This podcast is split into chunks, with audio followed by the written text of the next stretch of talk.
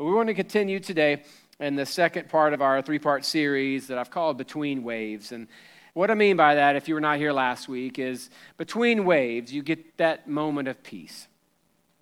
You get a moment to rest. You ride one wave, or really one wave overcomes you, however prepared you were for it, and then you get a moment until the next wave comes. And oftentimes we look at our lives that way in schedules. We've gone through this season, we made it to summer, and many of you used all your vacation days over the last 10 weeks, and you try to get and go as fast as you can to wherever you could, as far away as you could, and now you realize you're about to hit the next wave that long haul. And maybe it's not scheduled. Maybe it's there's there's another dynamic that goes on during this time of year, whether it's just stress of school or some relationships that you're dreading working through or decisions that you have or financially, maybe this is a, a difficult season coming up or whatever the thing may be. When we're between the waves is the time to make the decision if we don't decide who we are, what we're doing, if we don't strengthen what we need to strengthen in that time between waves, before we know it, the wave is over us, and then we're just surviving.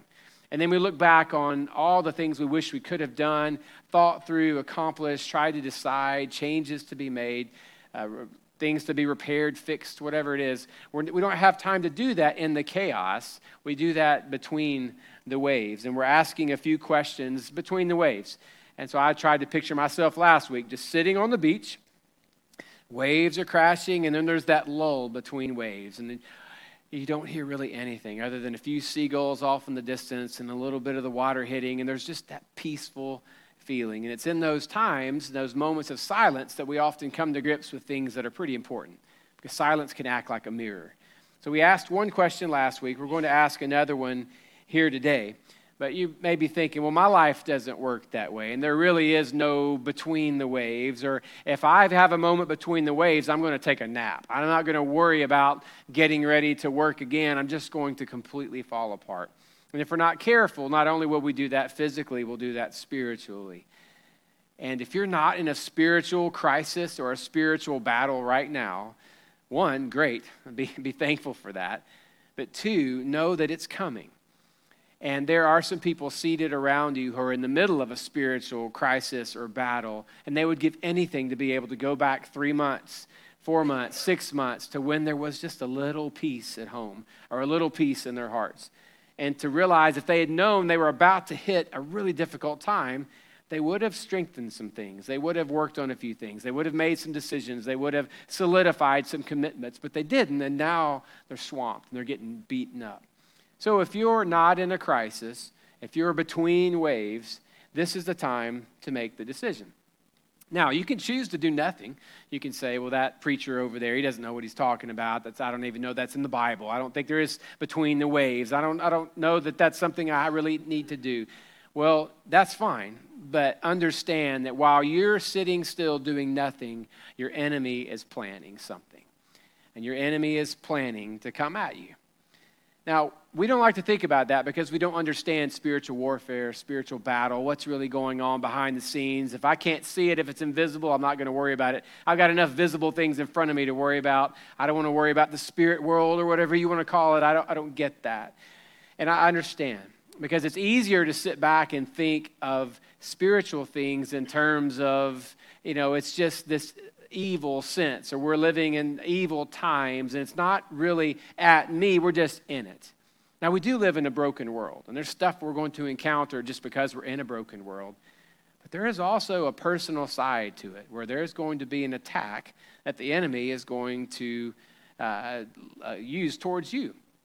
So the question is, am I prepared for that?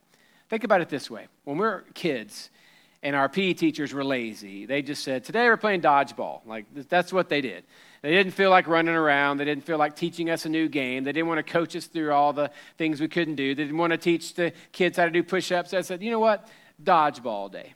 So everybody would get in the gym, and you have just a big amoeba in the middle, full of students, and you've got some on the outside with these balls, and they're going to hurl them back and forth. And or maybe you were so sophisticated you divided up in teams of 15 and played legitimate dodgeball. But regardless, you've just got a crowd of people, and when you get hit and you're in a crowd, it's like ah. Oh, I'm out. I got to go sit down. What, but it's not a big deal. You're just kind of collateral damage. Ball comes in, hits you on the shoulder, no big deal. Somebody got lucky. She got in my way. I didn't see the ball. Like, it's not a big thing.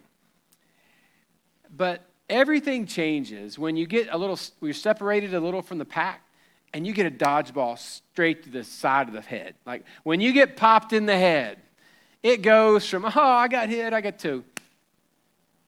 Like that's how quickly it changes. Or if you're like me, you pick up your glasses off the floor, you put them back on, and go you, like because it's real. Then before it was just balls being hurled all over the place. Oh, I got hit. I, I got dinged a little bit. Then when you're just that kid in the middle of the gym and you take one square to the face, you turn and that what just happened and who threw that because that was done with some personal evil intention. Like that was on purpose. And it changes everything. You don't go back, sit down, and go, hey guys, did you see my bloody nose? Wasn't that funny? Like, no, it is, I'm going to find you after lunch and I'm going to kick you. Like that, that is how we do that because it got personal really fast. And as followers of Jesus, those of us who are, we like to think, oh, I'm going through an evil world, I'm tripping up, and I'm catching all this collateral damage from bad things happening around me. Sometimes. But there is an enemy that's waiting in the wings for you to get separated from the pack, and he is aiming for your head. And that's not just a thing that sometimes we say in church to scare people. That, that's a real thing. So the, the, uh, in Ephesians chapter 6, the truth here I think that Paul was trying to share is in response to that very personal attack. He says in verse 10 Be strong in the Lord and in his mighty power. Put on all of God's armor so that you will be able to stand firm against the strategies of the devil.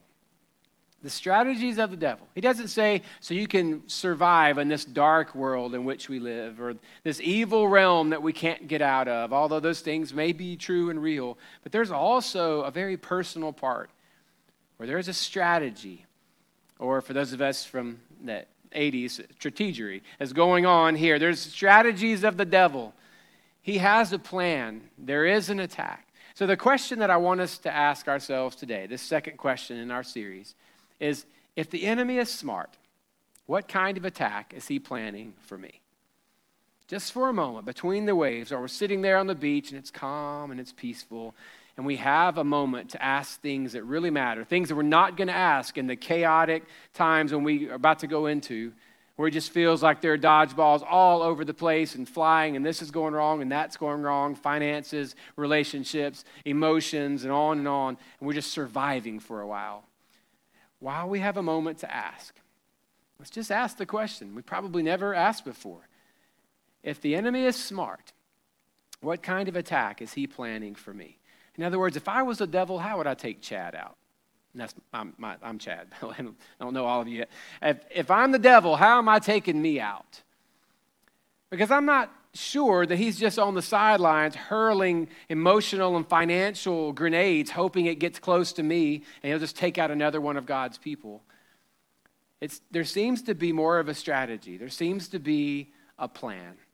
So, what I want us to do today is look at two stories in Scripture and find three truth principles in them that hopefully we can apply uh, along the way. The first story is in Genesis chapter 3, verse 1. We've got this, for the first time, this understanding of evil as a personality, evil as something that is a little more close to home.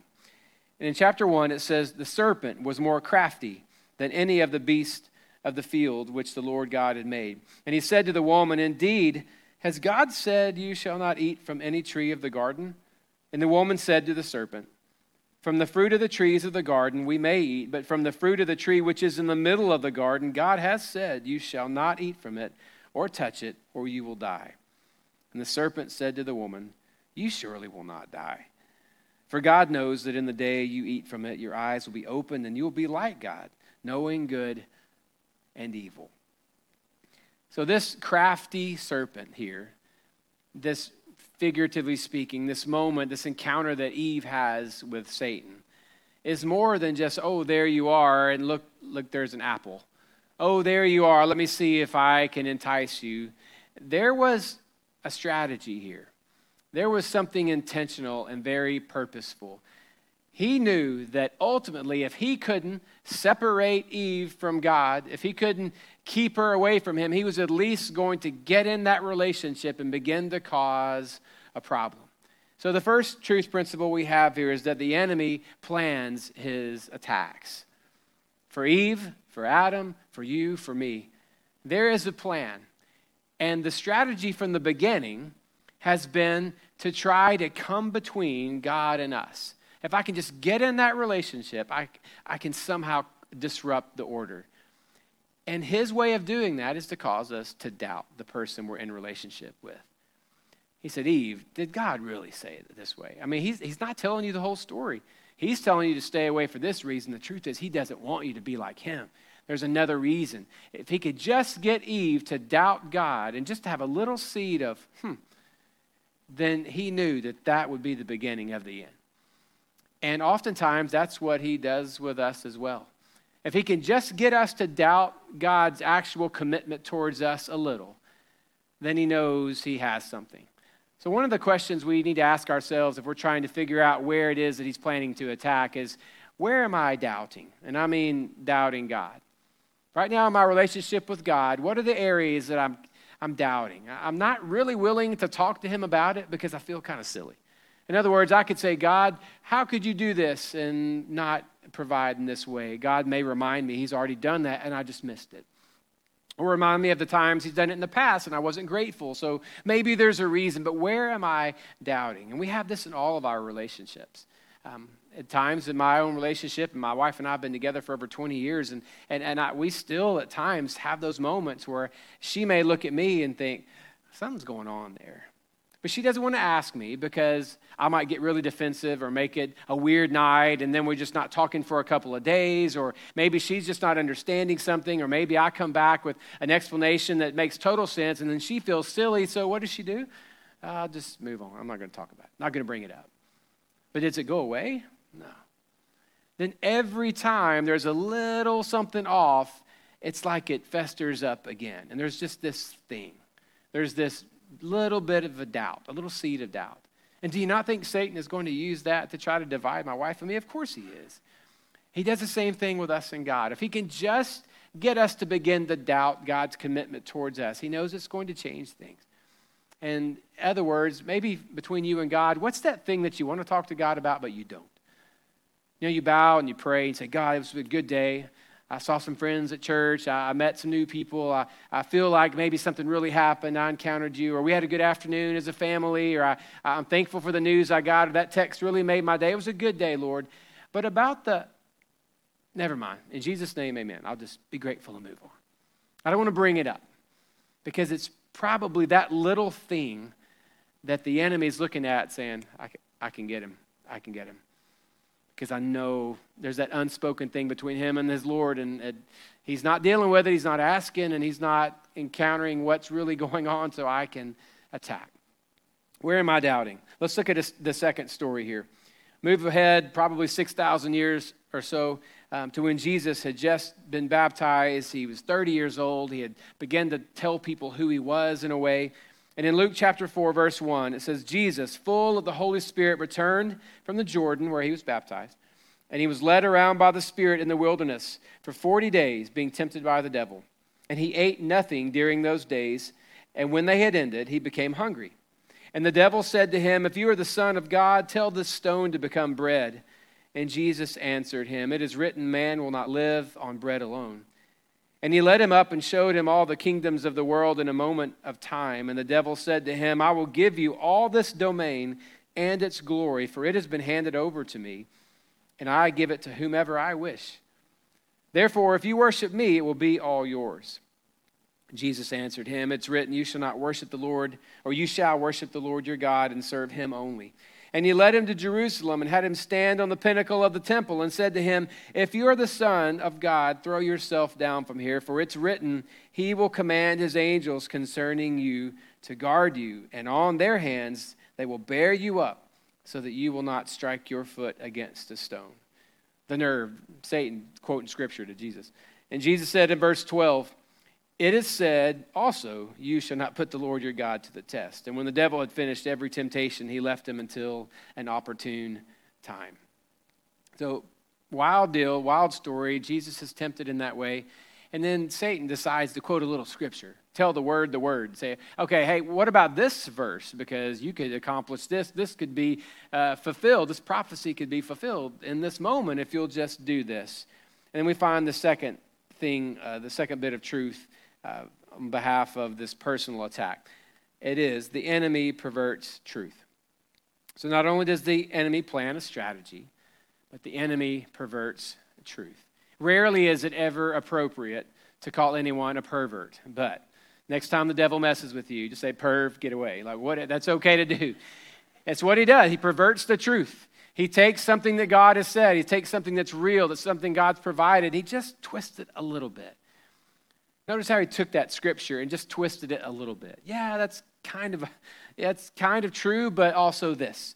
And he did that thousands of years earlier with Eve. Did God really say? In other words, he's attacking his character, attacking what he said. He's perverting and twisting and trying to, in some way, cause her to compromise. In other words, yeah, but. He went to Jesus. What about this? Trying to get him to just compromise who he was and his mission. So, the second question to ask ourselves is where am I compromising? Because very few of you are running the opposite direction of where God would have you be. I don't know that any of you, and any of you listening online right now, look at truth and say, Well, God, you say that, but I don't care. I'm going to do something else. That's not how we operate. We rather, rather, we take scripture and go, Yeah, but I feel this. Well, I know what you said about this God, but I believe also, like we just twist and we compromise, we change a little.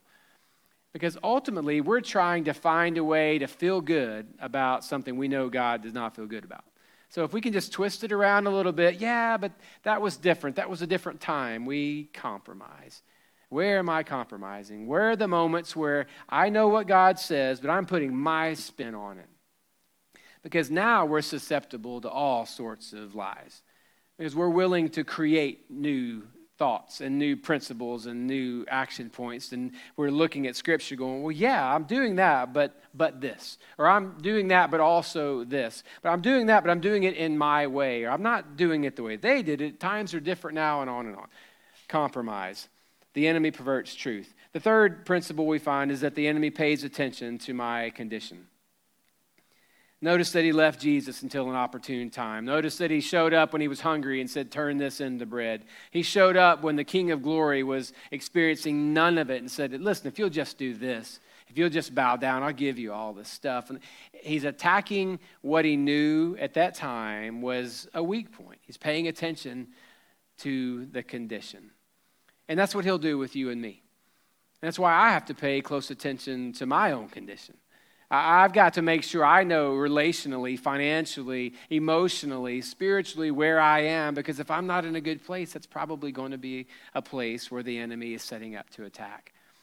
I don't know if this is like you or, or not, but for me, I am most vulnerable after a win, after a good day.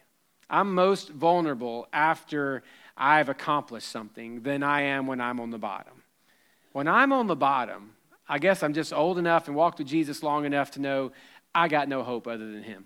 So I cling to Him. I am closer to Jesus when I'm on the bottom than I ever am any other time. I am so alert. I can easily spot stuff a mile off, say, nope, nope, nope, nope. This is God's plan. I'm so close to Him when I'm broken. But you let God get me over a few hurdles and a few obstacles and have a few good days and a couple people, whether they mean it or not, saying you're awesome. I'm like, well, that's been a good day. I'm just going to go home and rest. And just kind of sit in the fact that today wasn't bad. And as soon as I begin to do that, I know me and I let my guard down. And that's when I'm susceptible to stuff. Maybe not gross immoral sins, but just not having my attention on the things I need to have my attention on and not being sharp and not noticing what God's doing around me and not living in his strength and certainly not living in his joy.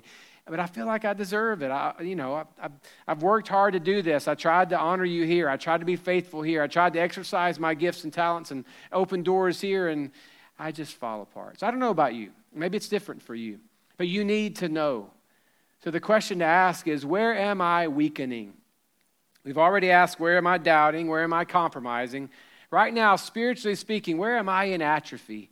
Relationally, where am I falling apart? Where am I currently weakening? Very few of us right now are physically, emotionally, relationally, financially, and spiritually just hitting on all cylinders and soaring. Very few of us. Now, there might be some areas of your lives that are doing well or just peaceful. But most of us have an area that's a little soft right now, it's a little vulnerable. We've kind of left the back door unlocked. It's, there's an opportunity there, and we're not really paying attention. And if we're not careful, that's exactly where the enemy is going to hit. If you're feeling incredibly lonely and insecure right now, the enemy is all over that because he knows how to turn that against you. If you're financially struggling, the devil knows how to use that stuff. I'm not saying he's all knowing like God and he's everywhere you are. He knows your thoughts and all. I don't know any of that stuff. I, he's not God, just an evil si- version of God. That's not the way it works. They're not equals, and one's on the good side, one's on the bad. There's no way. It has nothing to do with truth. But there is a real enemy, and he knows your weaknesses and he will attack. So, what do we do? How do we counter that? Briefly, three things. One, wake up. You and I have got to just realize what's going on and be alert and look around understand that today, if today is a day of peace, that the devil's preparing something on the other side. It doesn't mean we're to live in fear of the other shoe dropping and of bad news, and every time your phone rings, you have a heart attack because it could be something awful. Don't, we don't live that way. God's still in control. But we need to wake up and, and to be prepared and realize what's going on around us. In 1 Peter 5 8, he says, be of sober spirit. Be on the alert. Your adversary, the devil, prowls around like a roaring lion, seeking someone to devour or hit in the face with a dodgeball, uh, seeking someone to pulverize. Like he's looking for someone who's not paying attention. He's looking for people who are asleep at the wheel, and he's going to come and he's going to attack. So wake up. Be alert. Be of sober mind. Be prepared. So wake up. Number two, and I've stolen this from about 425 football teams in the history of the world win the day. Um, that is a very common slogan for coaches who are trying to get guys to practice better. But it's also a reality for you and me. We can worry and stress about what goes on tomorrow, or we can just make sure that at the end of the day, we've taken care of today. In the book of Ephesians, Paul wrote and he said, Be careful how you live, be careful what you say, be careful what you do, be careful not to let the sun go down on your anger, don't be prepared, uh, or be prepared for what's coming. He gave all those instructions. And then in verse 27, he said, And do not give the devil an opportunity. And that is right between him saying, Don't let the sun go down in your anger, deal with it today. And on the other, and the other side, it says, Be very, very careful what you say. Don't let your speech get out of control. Say only what is helpful to those around you. In other words, the way you live either is giving the devil an opportunity or it's making you a harder target. Don't create, and this, I don't know how to shout this loudly enough, and this is not for middle school girls, this is for all of us don't create unnecessary drama in your life. Don't create unnecessary drama. There's no point. If I know that things are off with my son and me, and me, I can say, man, I shouldn't have said that today. I'm sorry. Will you forgive me? Like, can we work through this right now? Or I can let that thing go for four months and then look back on this big mess that I've created because I didn't handle it. I didn't win the day. I lost the day after day. I kept putting it off and putting it off and putting it off when I could have just said, hey, man, I was out of line. I'm sorry. Would you please forgive me? Inevitably, I would have heard, it's no big deal, and on and on. But instead, I wait and just let it grow and grow and grow and grow. And over and over, we have Paul writing, just win today. Let today honor God. Because if you don't create unnecessary drama, then you're not going to be giving devil an opportunity to do something tomorrow. And then lastly is worship. Wake up, win the day, and worship. Not just with our voices, but also with our choices. The Bible says that true worship is when we give our entire lives as a living sacrifice to Him. Part of it is with our voices. We've done that today. But most of it is with our choices, the decisions that we make, the things we do throughout the week to worship. One of the first verses I ever memorized as a kid was resist the devil and he will flee from you. because um, I was one of those kids who just was kind of into the whole horror movie thing. And I had a neighbor who owned one of the first movie rental places in our city where we lived. So all the movies were stored at his house. And I'm a seven, eight, nine year old kid, and I'm going through like, Exorcist, that looks cool. So, you know, so I'm taking all these tapes and then I'm having all these nightmares. And I remember going, laying in bed at night, resist the devil, he will flee from you. Resist, you know, I had this verse going on.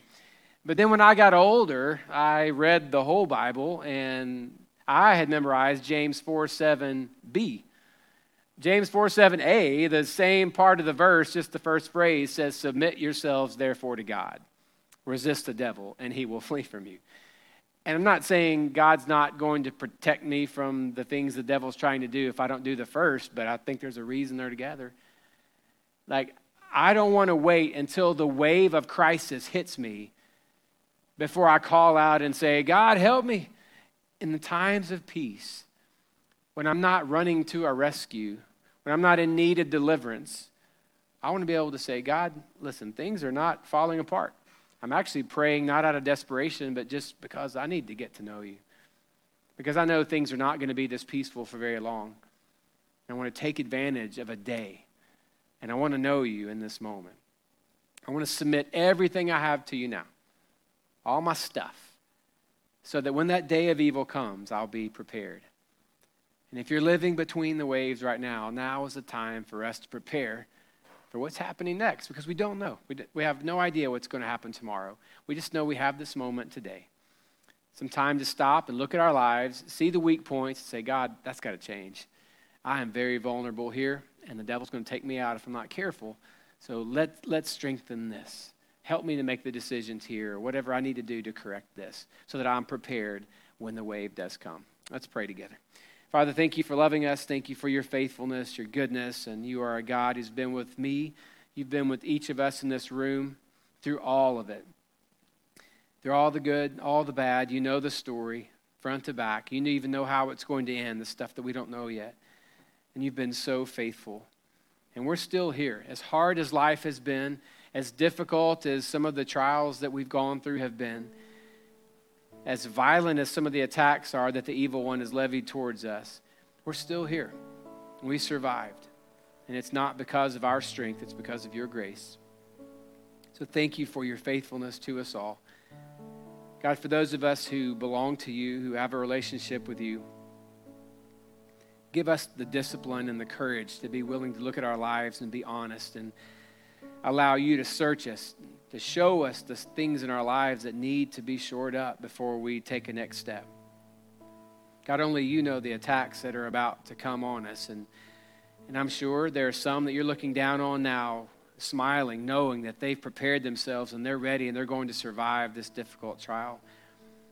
And there are probably others of us you're looking down on with tears because you know that we have no idea how hard things are about to get and we're not prepared we're not taking advantage of the time that we have now to make sure that we are that we're tough, that we're strong, that we're shielded, that we have the helmet of salvation and the breastplate of righteousness on, that we have the belt of truth, that we have our, the sword of the Spirit, that, that we're prepared to battle.